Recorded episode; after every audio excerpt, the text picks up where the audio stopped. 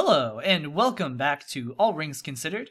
Today we are on episode 41, and that is Book 4, Chapter 8, and the chapter title is The Stairs of Cirith Ungol. I actually really like this chapter a lot. Um, a quick Yeah, summary. it's a it's, a, it's Yeah, a it's great. classic. Yeah. Uh, quick summary. Um, so uh, Frodo, Sam, and Gollum are leaving the crossroads and going further on into their journey down the road, and they come upon the city of the Ring Wraiths, which is across from them across this valley.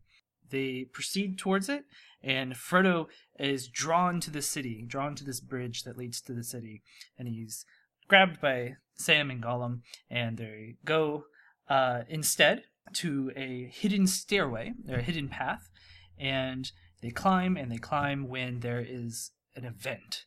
There is this thunderous noise, a flash of red light uh, in the sky. There is uh, blue lightning that comes from the, the city of the Ring Wraiths, uh, and an army marches forth uh, out of that city.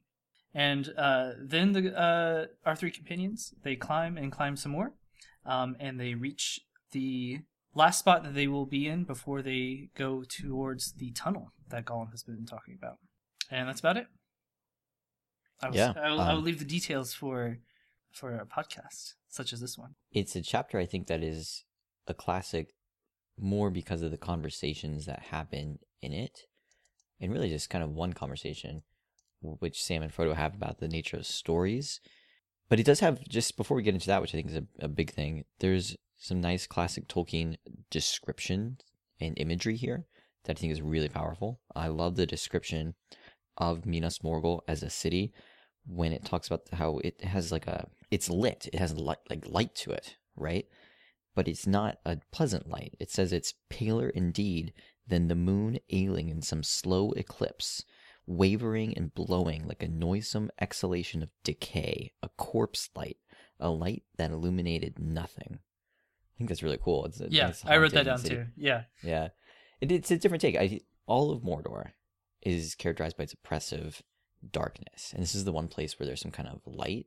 Uh, well, not the one. Uh, well, there's Mount Doom, of course. So okay, so you have two places with light. You have Mount Doom, and you'll have this. But in in neither case is it at all pleasant, right? It's this dark kind of light, and it's just really cool. yeah. And that's a that's a great writing, by the way. The, the noisome exhalation of decay. That's incredible. I love That- that. I have written down here prose, prose, prose um, for all the complaining that people have about Tolkien's prose. Um, Yeah. Uh, this chapter is incredible. The beginning of the chapter, in particular, is so much different from the second half um, that it just shows this like breadth of ability. Um, in the beginning, you're having this setting that's dreamlike and evil, and you get this this torpor that you that you know Frodo is described as being uh, as feeling in the grammar itself. There's just some uh, it's a little bit different uh, the writing Mm-hmm. and you really feel it um i love i love the uh the description just like that you gave um i like that it's a, a city on a hill is how it's described uh city on a hill is a is a theme uh made famous by um jfk and uh jesus and uh, uh Ever heard of them? yeah. um, but this is a twisted uh, nightmare version. Um, the, Yeah. the the flowers out uh, in front of the city are are are they're described as um, luminous. These were too beautiful and yet horrible of shape, like the demented forms in an uneasy dream. Yeah, and it's it's just great. This twisted, uh,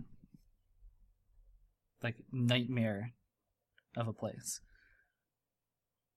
Yeah. Um, I love the image too of the the Witch King is at the head of this army of the cavalry specifically, and it's just it's the return of the riders in a way that in a sort of immediate way we haven't seen because we've seen them fly over the characters a couple times, but they couldn't see them very directly. But here we have Frodo looking directly at him, so they're they're back from all the way from book one, um, in a pretty big way. So that was cool. Yeah, I don't know. That's all I had to say about Minas Morgul specifically. Uh, I think to me, then the other thing I want to talk about before I talk about Sam's and Frodo's conversation is Gollum in this chapter gets a lot of interesting moments. Right. Uh, he gets a nice funny one that they put in the Peter Jackson movies really well, where Sam accuses him of sneaking, and he gets all indignant about it. And then they finally ask, "Fine, what were you doing? Sneaking?" And it's a nice moment. Um, but uh, I think the real moment with him is when he has that like this brief moment where he's really struggling inside, where he seems to almost like like Frodo and want to just have this like connection with him and this human connection. And it's it's it's a cool little moment. It's it's um it's actually you know when I remembered it, I remembered it being stranger than when I read it this time. I remember it reading as kind of awkward, but when I read it this time, I didn't think it was too awkward at all. So just to read that, what it says here is that uh, Gollum looked at them, and them referring to the hobbits, and they're asleep right now. Uh, a strange expression passed over his lean, hungry face. The gleam faded from his eyes, and they went dim and gray, old and tired. A spasm of pain seemed to twist him, and he turned away, peering back up towards the pass, shaking his head as if engaged in some interior debate. Then he came back, and slowly putting out a trembling hand, very cautiously he touched Frodo's knee. But almost the touch was a caress.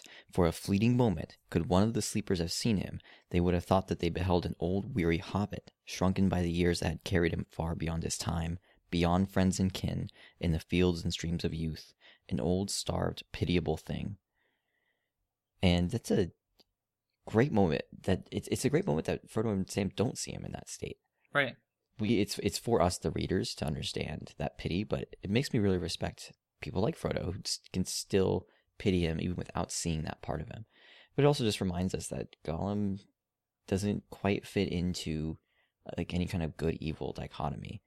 He's something to be pitied. He's look at what he's had to endure. He he's as it says, he's shrunken by the years, the years that had carried him far beyond his time and beyond his friends and kin. Like this guy's tortured with this extremely long life that he shouldn't have had to have.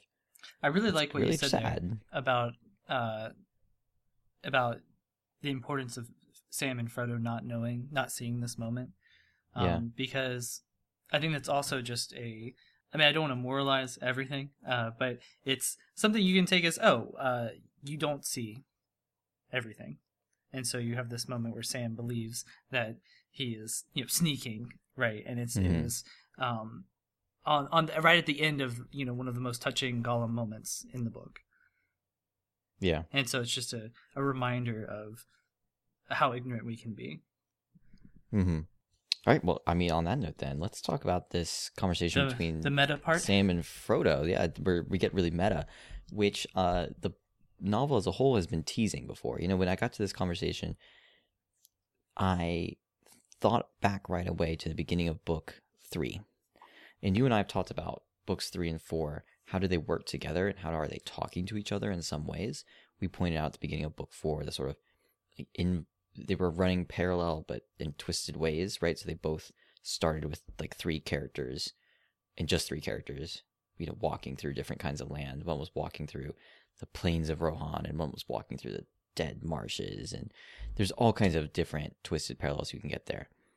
I like though that beginning of book three, Aragorn and Eomer had this exchange. If you can remember way back, I think it's book three, chapter two. Uh, Aragorn and Eomer talk about how, um, well, Eomer is questioning, you know, does do we walk in myths or do we walk in like the broad daylight, right? The, the you know average world.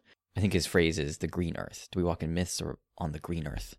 And Aragorn says, we can do both. We're in both. And that moment comes back here toward the end of book four, but more drawn out now. Like Frodo and Sam are going to talk about this in sort of more Hobbit down to earth language, and it's a great exchange as they Sam sort Sam and Frodo talk about how they're in a story, they are in a tale as they call it. And well, so you have this this one line I I think really stands out in the whole exchange is Sam saying, "Still, I wonder if we shall ever be put into songs and tales." We're in one, of course, but I mean put into words, you know, told by the fireside or read out of a great big book, uh, et cetera, et cetera. I, I love that little bit where he says, we, We're in one, of course. Like, Sam has no doubt they're in a tale. And he has no problem seeing that around him. So, whereas Eomer hadn't seen that, he like, had to be kind of reminded or taught that by Aragorn. Mhm. Sam does see it. He does see that as very natural. So his concern is more, oh, are we going to be in the kind that gets told later? Like how what is our part in this in our tale? And he's worried it's going to be there's not going to be writing because their part is going to be well, you are you fail and you die and are forgotten and that's it. and it's which is dark and scary, but I love that he is finding hope in what's going on with him through this way of looking at things. And I do think this is a big message of the book itself that you we all like human lives are a story and we're in it. Yeah, and I, I love out of this the um the part where Sam is making a recognition of the uh the light from that he that uh, Frodo received in a vial from Galadriel. Um, Yeah. And he says he starts thinking about um, old Elvish tales, and he says, "Why, to think of it, we're in the same tale still. It's going Yeah. on. Don't the great tales ever end?" And I love that sense, like that sort of contrast of like they are near the end of their their particular journey, right? And but this sense of both a eternalness and an ending all kind of wrapped up in one. This chapter, like I think, wraps together contradictions very well. Like you get you get sort of like a, I guess on on the contradiction theme, you get both this sort of slow drudgery of in the beginning, and then there's this excitement of an army, and then you have the idea of something ending, and also something that will never end. Yeah. Yeah, I, I think And of course Yeah. we talked last episode that this idea of what ends and what doesn't end is something the whole book is building toward and it's going to pay off Right. later. But I, I think part of the payoff is here as well, which is that well the story we're all in doesn't end. right. but yeah, and, and I, I just I really do like that connection of, of that Sam and Frodo make of that they're part of the same story that has always been and always will be. It's a nice contrast to their environment and situation. Um, one other thing I like that it does here is the Lord of the Rings as a book. It gets forgotten that it is, um, or I, I think one of the forgotten themes about it is that a lot of it is a commentary on The Hobbit. If you go back in our podcast episodes, this is something I think we talk about like book one, chapter two. You got to go way back for this, but it's cropping up again here, and that's this idea that Lord of the Rings is commenting on The Hobbit as a book and saying that The Hobbit represents this sort of children's worldview, and it's not necessarily like judging that. I don't think. It, it just is. Like The Hobbit represents a child's view on things, and The Lord of the Rings has to sort of tackle a more adult version of things, just the kinds of things an adult's going to have to go through, and that sort of commentary I think is happening here. Maybe not commentary, almost like a like a mm, I guess a commentary is the word. It's as if Lord of the Rings is saying, "Yeah, you remember the Hobbit, right? Well, let's talk about that, um, and let's talk about where While we have some time, while we have some time, uh, let's talk about where that isn't the whole story. And you get a little moment like that here, where Sam points out that um, Sam points out that there are all these kinds of stories that end with a, a kind of good end. And he says, you know, coming home and finding things all right, though not quite the same, like old Mr. Bilbo. But those aren't always the best tales to hear, though they may be the best tales to get landed in. I wonder what sort of a tale we've fallen into. And this this question what, what have we fallen into that kind of tale? The answer is no. Uh, they have not. The Lord of the Rings will not end that way. They do not get to go back, and things are just basically the same with like slight differences, or like oh the characters have just grown up and now they get to go back home. It's going to end a little differently. um, and I, I like that explicit calling out. I love that the characters always can refer back to Bilbo's story in the same way that you, the reader, can refer back to Bilbo's story and make those comparisons and recognize, okay, this is this is different. something before we get to sort of the end of the chapter um, that I wanted to Mhm. bring up is there's this in this chapter there's this interesting sort of uh, statement and response um, back and forth between well here the, the forces of good and evil um, but it kind of it's kind of um, in an interesting way um, there is uh, you get the presence of the ring being heavier here kind of like it's really Yeah. becoming palpable and physical um, and some things that I've noticed are Frodo goes he's being drawn to the bridge. He's being drawn to the city, and the response is he is pulled away by Sam and by Gollum. And you have this um, action of despair, right? So Frodo here is this is almost the most despairing uh, set of sentences in the book to me. Frodo says, "And who can hold the fords when the King of the Nine Riders comes, and other armies will come? I am too late. All is lost. I tarried on the way. All is lost. Even if my errand is performed, no one will ever know. There will be no one I can tell. It will be in vain. Overcome by weakness, he wept, and still the host of Morgul crossed the bridge. Um, and that's dark. Mm. Um, but then Yeah. the response is uh, uh, Sam grabs him and he says, Frodo, uh, uh, wake up, Mr. Frodo. And Frodo's in his description of his memory of the Shire and what it would be like to have a day at the Shire with the sun and breakfast. And then you have, uh, I mentioned the ring, you have this um, uh, action of the ring um, commanding Frodo to place his hand and, and put on the ring. And he's uh, he has this response from the uh, vial that he got from Galadriel. And then, sort of like through all this despair and seeing the you know the, the great army pass through uh, the valley, um, there's this really great line where Frodo and Sam are having a conversation, and Sam says something funny, and Frodo laughs, and it said, uh, and he laughed, a long, clear laugh from his heart. Such sound had not been heard in those places since Sauron came to Middle Earth. And so you have this great, you know, um, Sauron dominates the land from Middle Earth for, you know, years and years and years and brings evil and scars the world. Um, and yet the response is that Frodo and Sam are here and Frodo laughs and his laughter is something that is, is a response, right? Uh, Yeah. To that. and it, it's one of those things that is what's important in life. It seems that what they have here, we have a, a few things that are should be your response to the darkness, so to speak. In this case, the literal darkness, but also the metaphorical one. One of those is recognizing your part in the story, that you're in it, is you you are in the story. Another one is laughter. And the third one, I think, close related to the laughter, is this idea of friendship with each other. And it's this great moment of friendship. The one you're the the section you're in with that line about laughter. That's when Sam does this whole like, you know, I wonder if a child will sit around and say, "Let's hear about Frodo, the most famous of hobbits." And Frodo says, "But you left out one of the chief characters, Samwise the Stout-Hearted. I want to hear more about Sam." Yeah, Frodo wouldn't have got far without Sam, would he, Dad? And Sam says, Now, Mr. Frodo, you shouldn't make fun. I was serious. So was I, said Frodo, and so I am.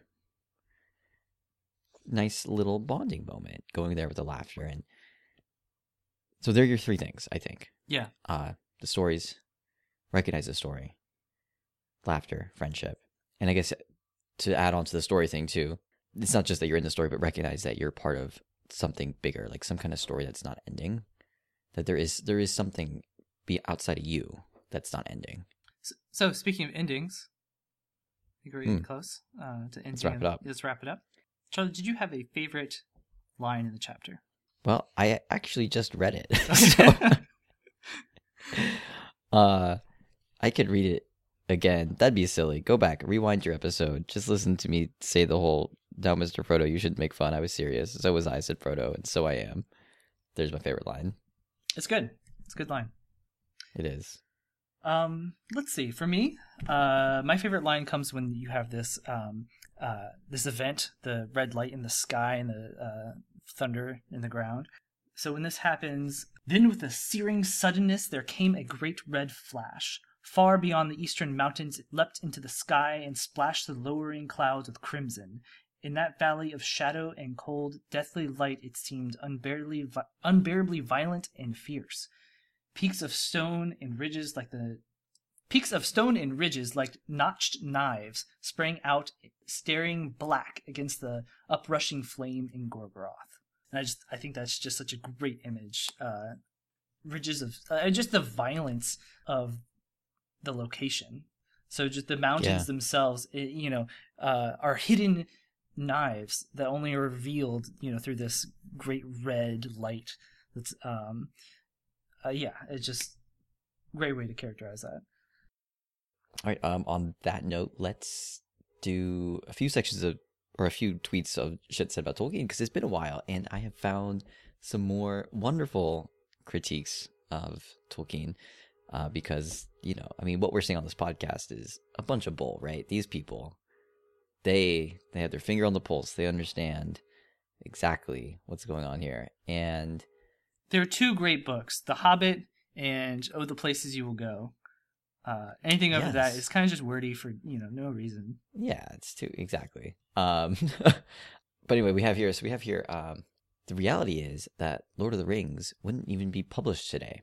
It's extremely slow. There is like five plot points total. It, like, there's multiple parts to this. So Lord of the Rings wouldn't be published today. Maybe I don't. I doubt, given how popular fantasy is, I actually think it would have stood a better chance of being published today. But okay, um, it's extremely slow. I, I get. it. I mean, that's all kind of subjective. I'm not really sure. Like, why? You know, is that a problem? Like, why should things not be slow? Is there something wrong with things being slow? I'm not saying everything should be slow, but that's strange to me. But okay, all right. But this last part, there, there is like five plot points total. Those were his exact words. Um, what? Just five plot points. I'm really not even sure do what he's talking about. How do you look at a book this big and say like, oh, only five things happen in it? Like, what are you talking about? Did you read a chapter? And I think I love that because it goes against. I think the usual critique of this book is that it's too dense. This guy's problem is that it's too not dense. There's there's only like five things happening in it. I think I I'm not sure if that's what he's saying. It, that's just my Let's call him out. What are the five take. things? Um, my thing. let's see. Tom Bombadil is definitely the Tom first one. By the way, Bombadil. that's Uh, definitely the most important. I think when uh, Legolas shoots the the uh, ring wraith. Yep, that was a good one. God, maybe there's maybe there's yet. fewer than five. Well, I don't know. We haven't gotten to this point yet, but once once we're going to get to that really important point in book five where they ride through with like the mountain men people. Oh yeah. Yeah, that's So three, three. critical. This guy's really generous, actually. three. um, All right, what else we got? all right. Um, we have LOTR is good and all, but it feels like huge sections are the book are just some variant on quote hobbits are walking through the woods end quote or quote elves singing end quote. I disagree with this because I think huge sections are hobbits walking through rocks and swamps. Did he even read this book? He didn't even read this book. Yeah. Uh, but yeah, I, I, I like that. It feels like huge sections of the books are just them walking through the woods, which is like, hey, I'm reading Ulysses by James Joyce, and I just feel like huge sections on it of it are just him walking through Dublin. Like, you could say that, like that's you could say you're not and inaccurate or if elf you singing. say One of those two, you know. or people always forget about that part, which is weird. Um, you could say it like it's not inaccurate. I just like, is that a critique? Is that a problem? Like, why does that matter? Um, it's okay. Here's a famous. I forget who said this, but here's my. This is my last one for tonight. But here, this is actually a famous author said this one, and I or relatively famous, but I, I forget who it is. I'd have to Google it later, and I don't want to do that right now because I'm lazy. Um, this guy had written that it is Winnie the Pooh posing as an epic. so I, that's actually really great. Which character would Winnie the Pooh be in The Lord of the Rings? I I think you he know, would be Winnie the Pooh would be would have to be Frodo, right? And I and then. Piglet is Sam. and Sam is Piglet. Right. Yeah, that makes sense. Um, Gandalf is Rabbit. Yes. Gollum Wow. is Tigger. Wait a minute, this guy has a point. Wait, but is that I mean, sure, but is that a critique? I like Winnie the Pooh. Like it's one of my other. It's, it's okay. It's The Hobbit. Oh, the places you'll go, and one of the Winnie the Pooh books. Actually, what's the first Winnie the Pooh book called? It was a book, right? Before it became. a, a song of Fire and Ice. Oh yeah, Game of Thrones. um, wait, uh, what what I love about these critiques is that the Lord of the Rings always you you must fall into one of two camps. Either the Lord of the Rings is infantile, or if you're one of the people who's like, well, I love the Hobbit though, it's not infantile enough. Like it it can't seem to apparently find this balance of yeah, exactly. It's it can't just be in the middle there. Um, yeah, Yeah, I'm well- gonna keep thinking about this Winnie the Pooh thing.